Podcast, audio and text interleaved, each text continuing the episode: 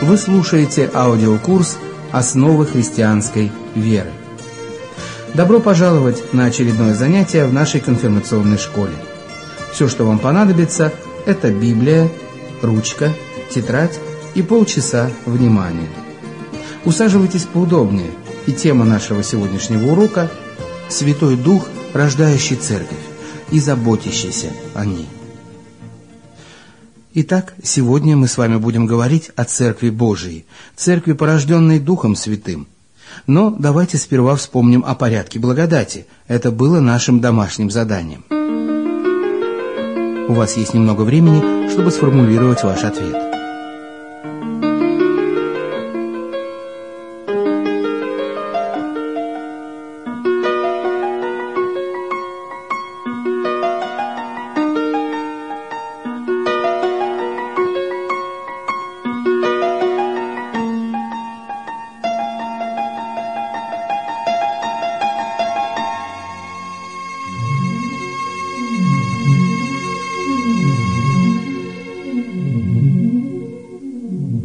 Порядок благодати включает в себя призвание, обращение, оправдание и освящение.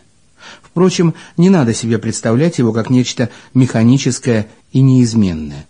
Святой Дух, конечно, может действовать по-разному. И сейчас мы порассуждаем с вами о том, как Дух Святой действует через Церковь.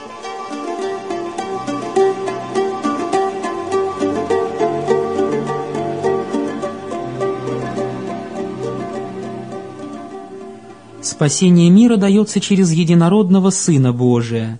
Поэтому Иисус дал своим ученикам, церкви, поручение научить все народы и дать им источники вечной жизни, которые Он установил. Святой Дух действует в христианском мире на земле через Слово, крещение и причастие. Церковь есть там, где Слово проповедуется в ясности и чистоте, и таинства преподаются согласно Христову установлению.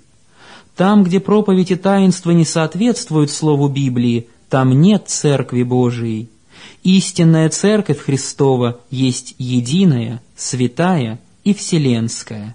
Что значит Церковь единая? Церковь – это не то же самое, что объединение одинаково мыслящих людей, как партия или какой-нибудь клуб. Церковь – это ученики Иисуса или Божья семья – и она возникла не потому, что несколько человек решили объединиться, но благодаря тому, что Святой Дух создал веру в сердцах этих людей.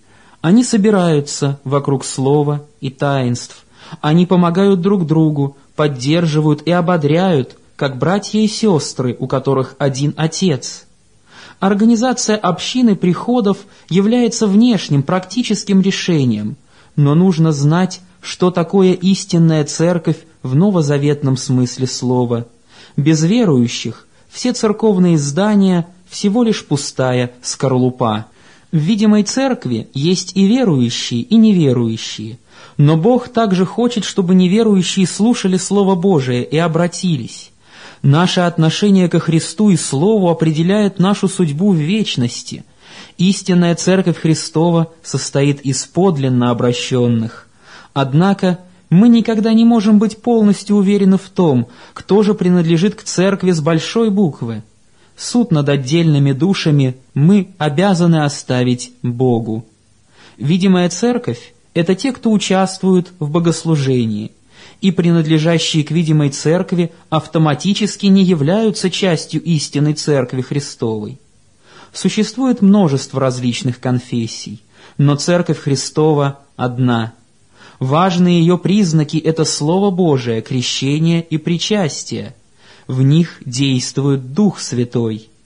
Иисус Христос создал только одну церковь, поэтому конфессии имеют второстепенное значение.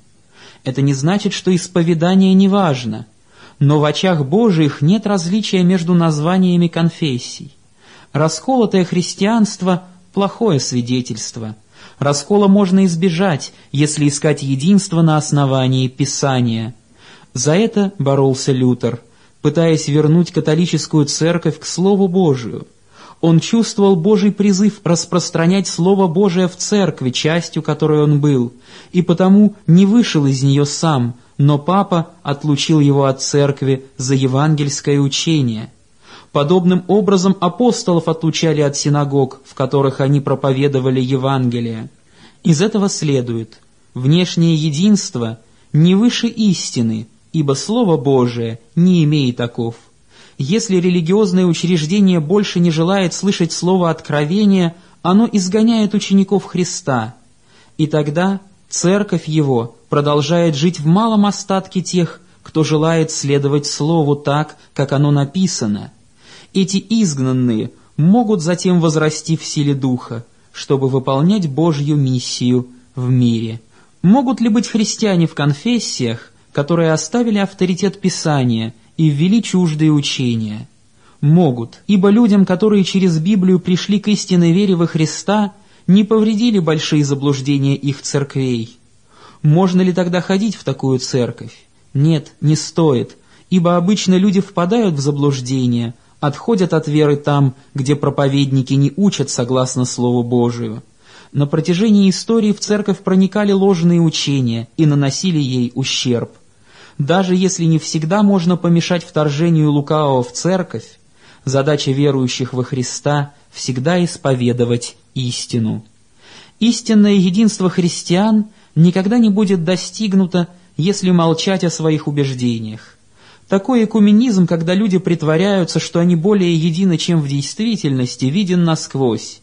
В седьмом артикуле Аугсбургского вероисповедания мы исповедуем, что для единства необходимо чистое и истинное учение, но внешние традиции и богослужебные обряды не обязательно должны быть одинаковы повсюду. Можно ли иметь снисхождение к тем, кто придерживается лишь некоторых лжеучений?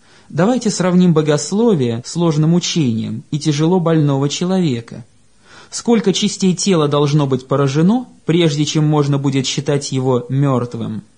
Если заразную болезнь не вылечить быстро, она распространится на все тело. Наибольшее проявление любви состоит в том, чтобы сделать операцию на больной части тела, исправить ложный пункт учения. Христианская вера является целостной. Ее можно также сравнить с колесом со спицами. Сколько спиц можно убрать, чтобы сохранить колесо. Но ведь спицы имеют много общего именно потому, что являются спицами. Они ни на что не годны, если не связаны с втулкой. Бесполезно, если спицы свалены в кучу, если они не встречаются в центре, который в данном случае есть слово. Подлинное христианское общение существует вокруг самого Иисуса. Церковь построена на основании Библии. Если мы придерживаемся ее – мы приближаемся друг к другу. Апостол Павел говорит, «Вы утверждены на основании апостолов и пророков, имея самого Иисуса Христа краеугольным камнем, на котором все здание, слагаясь стройно, возрастает в святый храм в Господе, на котором и вы устрояетесь в жилище Божие Духом. Но мы все должны также остерегаться собственной плоти, которой свойственно превозноситься и находить ошибки у других, даже у истинно верующих. Смирение и молитва могут сохранить нас от искушения отрезать себя от живых ветвей на древе Христовом, от единой церкви. Старайтесь сохранять единство Духа в союзе мира. Одно тело и один Дух, как вы и призваны к одной надежде вашего звания. Один Господь, одна вера, одно крещение, один Бог и Отец всех. Главное поручение Церкви Христовой – это миссия, потому что Бог хочет, чтобы все люди спаслись и достигли познания истины. Постоянная миссия ведет к тому, что Церковь становится всемирной и вселенской. Она должна быть повсюду и среди всех людей, ибо все мы одним духом крестились в одно тело, иудеи или эллины, рабы или свободные, и все напоены одним духом – Тело же не из одного члена, но из многих. Где есть Церковь Христова? Она есть повсюду, где Слово Божие проповедуется в истине и чистоте, и святые таинства преподаются согласно Слову и установлению Христа. Там, где есть средства благодати, там действует Дух Божий. Именно Дух дает нам веру. Церковь Христова – не результат человеческой организации – но деяние Святого Духа через проповедь. Христос говорит, где двое или трое собраны во имя Мое, там Я посреди них.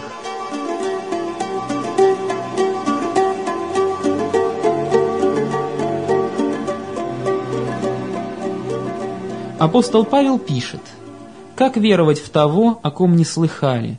Как слышать без проповедующего? И как проповедовать, если не будут посланы?» Для того, чтобы мы могли обрести эту веру, было учреждено служение проповеди Евангелия и преподание таинств. Христос установил проповедническое служение, которое также называется служением духовным – оно началось с того, что Спаситель собрал двенадцать человек апостолами и сказал им, «Как послал меня Отец, так и я посылаю вас». Сейчас апостолов нет, но Божие провидение сохранило для нас их слова и авторитетное учение в Новом Завете. Однако апостольское служение с самого начала продолжилось, ибо они назначили попечителей общин – и он поставил одних апостолами, других пророками, иных евангелистами, иных пастырями и учителями. Когда Тит был на Крите, он получил повеление Павла поставить в каждом городе епископов и священников. Дух дает наставление через апостола.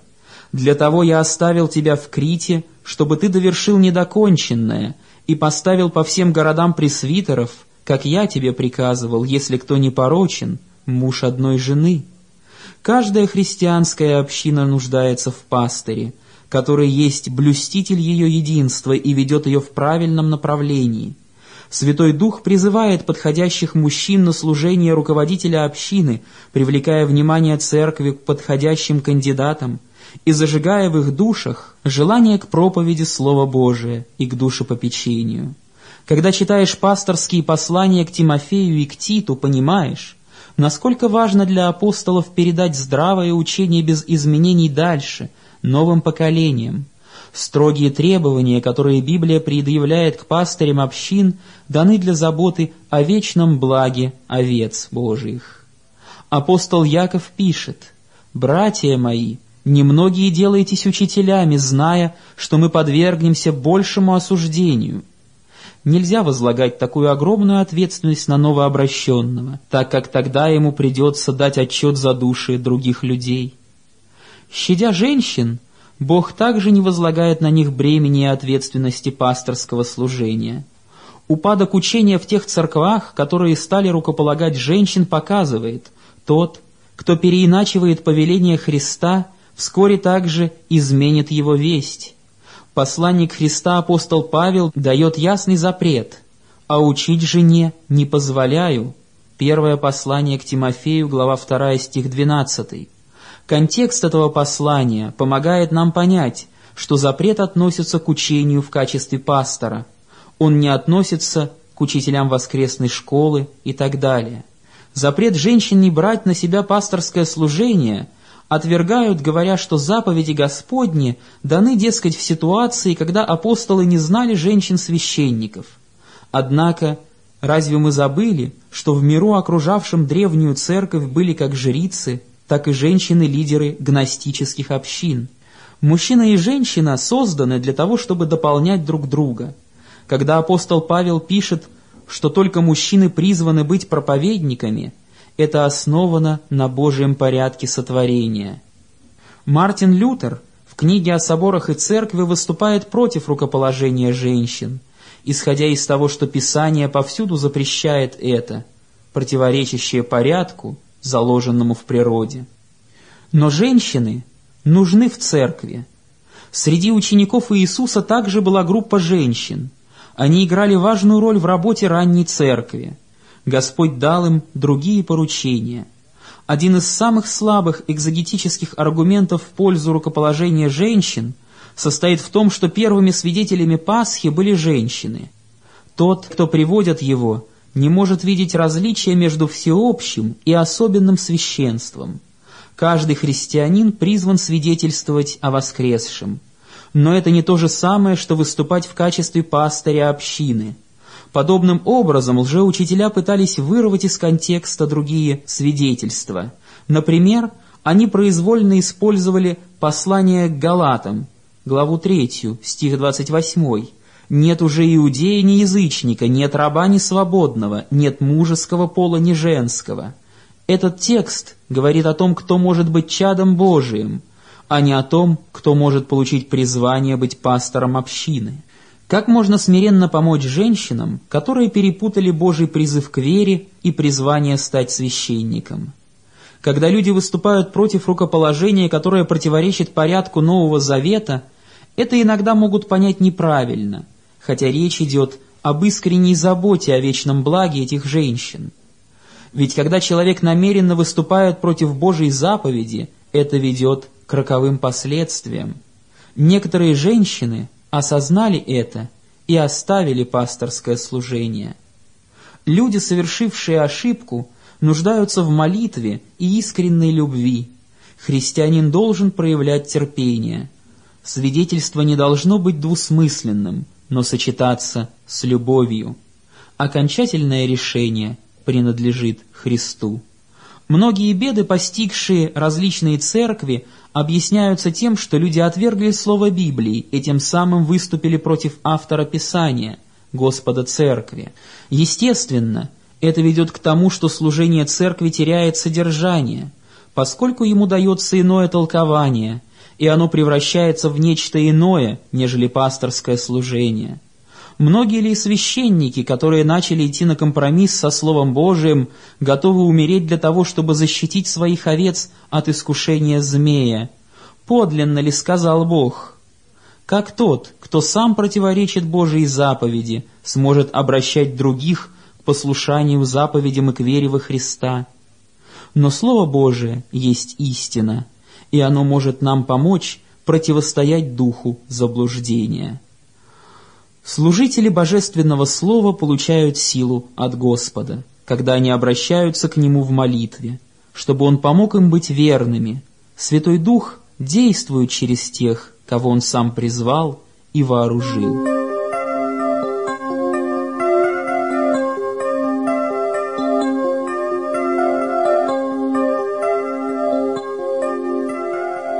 Церковь Христова происходит от самого Спасителя. Тот, кто дает нам все дары, посылает их нам через свою церковь. Церковь вселенская, то есть кафолическая, если использовать слово греческого первоисточника. Это слово «кафолический» имеет глубокий смысл и описывает действие Духа, когда Он собирает всех христиан. Когда церковь называется нашей матерью – это связано с ее кафоличностью. Она связывает и соединяет христиан в одну семью. Вот как говорил об этом отец церкви Кирилл Иерусалимский.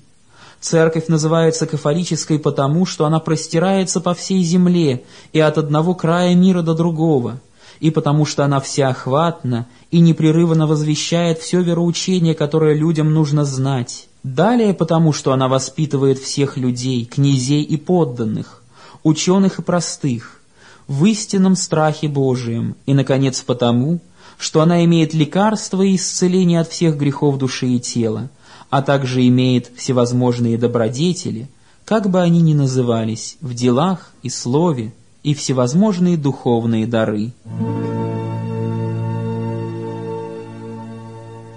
В слове «кафолический» заключен весь Божий порядок спасения без сокращений. Некоторые секты не имеют важных кафолических признаков, когда, например, они отрицают реальность таинств или пренебрегают ими. Кафоличность также означает, что церковь охватывает все времена, все имеет в центре Иисуса Христа и веру в Него. Прежде чем Он родился на земле, были праведники, которые веровали в обетование о грядущем Мессии. Когда Он пришел в мир, каждый, кто верует, что Иисус есть Христос, обретает спасение – Поэтому для церкви время не имеет значения. В Спасителе у нас уже есть все, что нам нужно. Поэтому церковь призвана подвязаться за веру, однажды преданную святым.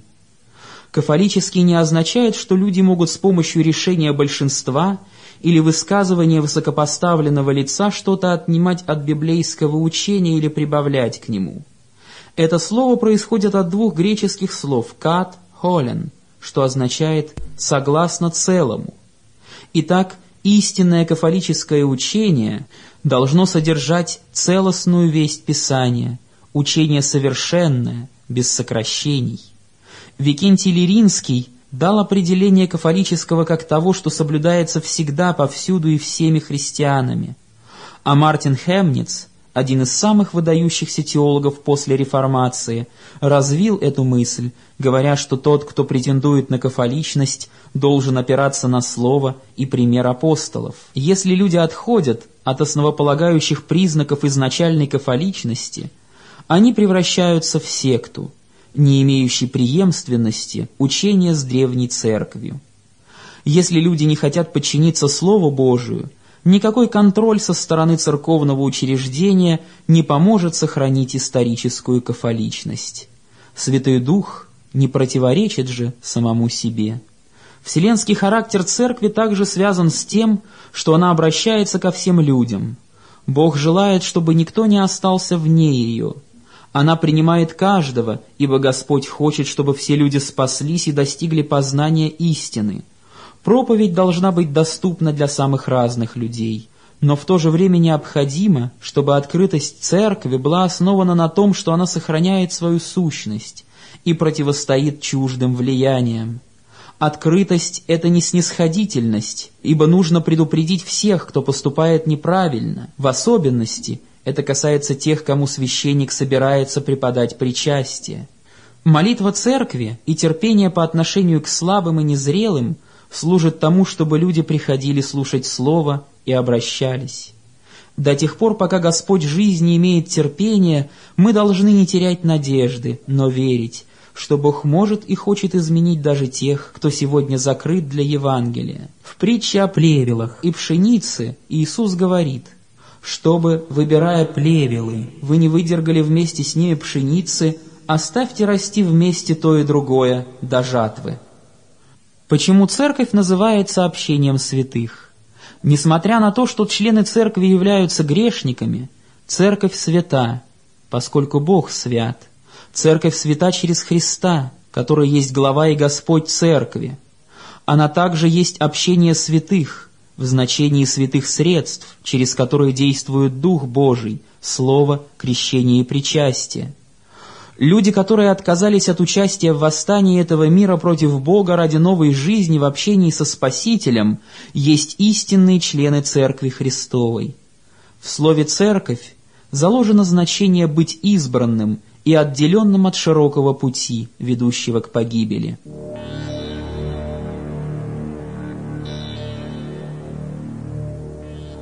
Тот, кто потворствует греху, не может быть частью тела Христова, Его Церкви. Святой Дух живет в христианах, и поэтому наши тела – это храм Святого Духа. Итак, Церковь есть живой храм. Поэтому между Церковью и миром всегда будет противостояние.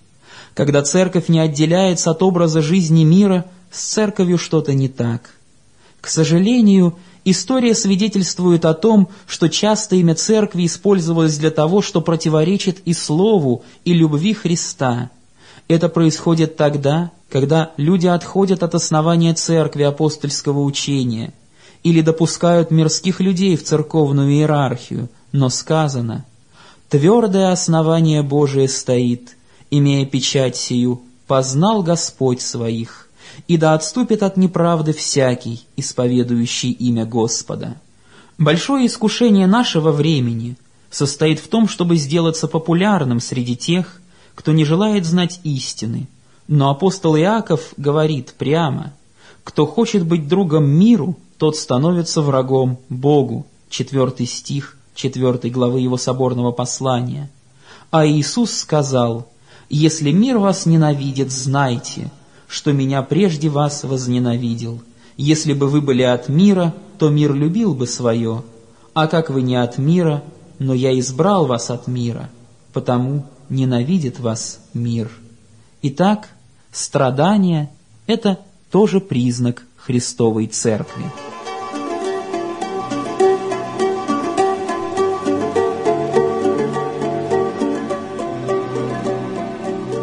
Что ж, друзья, завершается наше очередное занятие.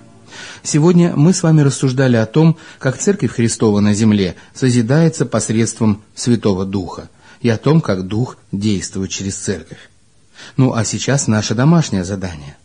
Подумайте и приведите конкретные примеры заботы Святого Духа о Церкви, как в жизни вашей общины, так и о Церкви вообще. Господь да сохранит всех нас.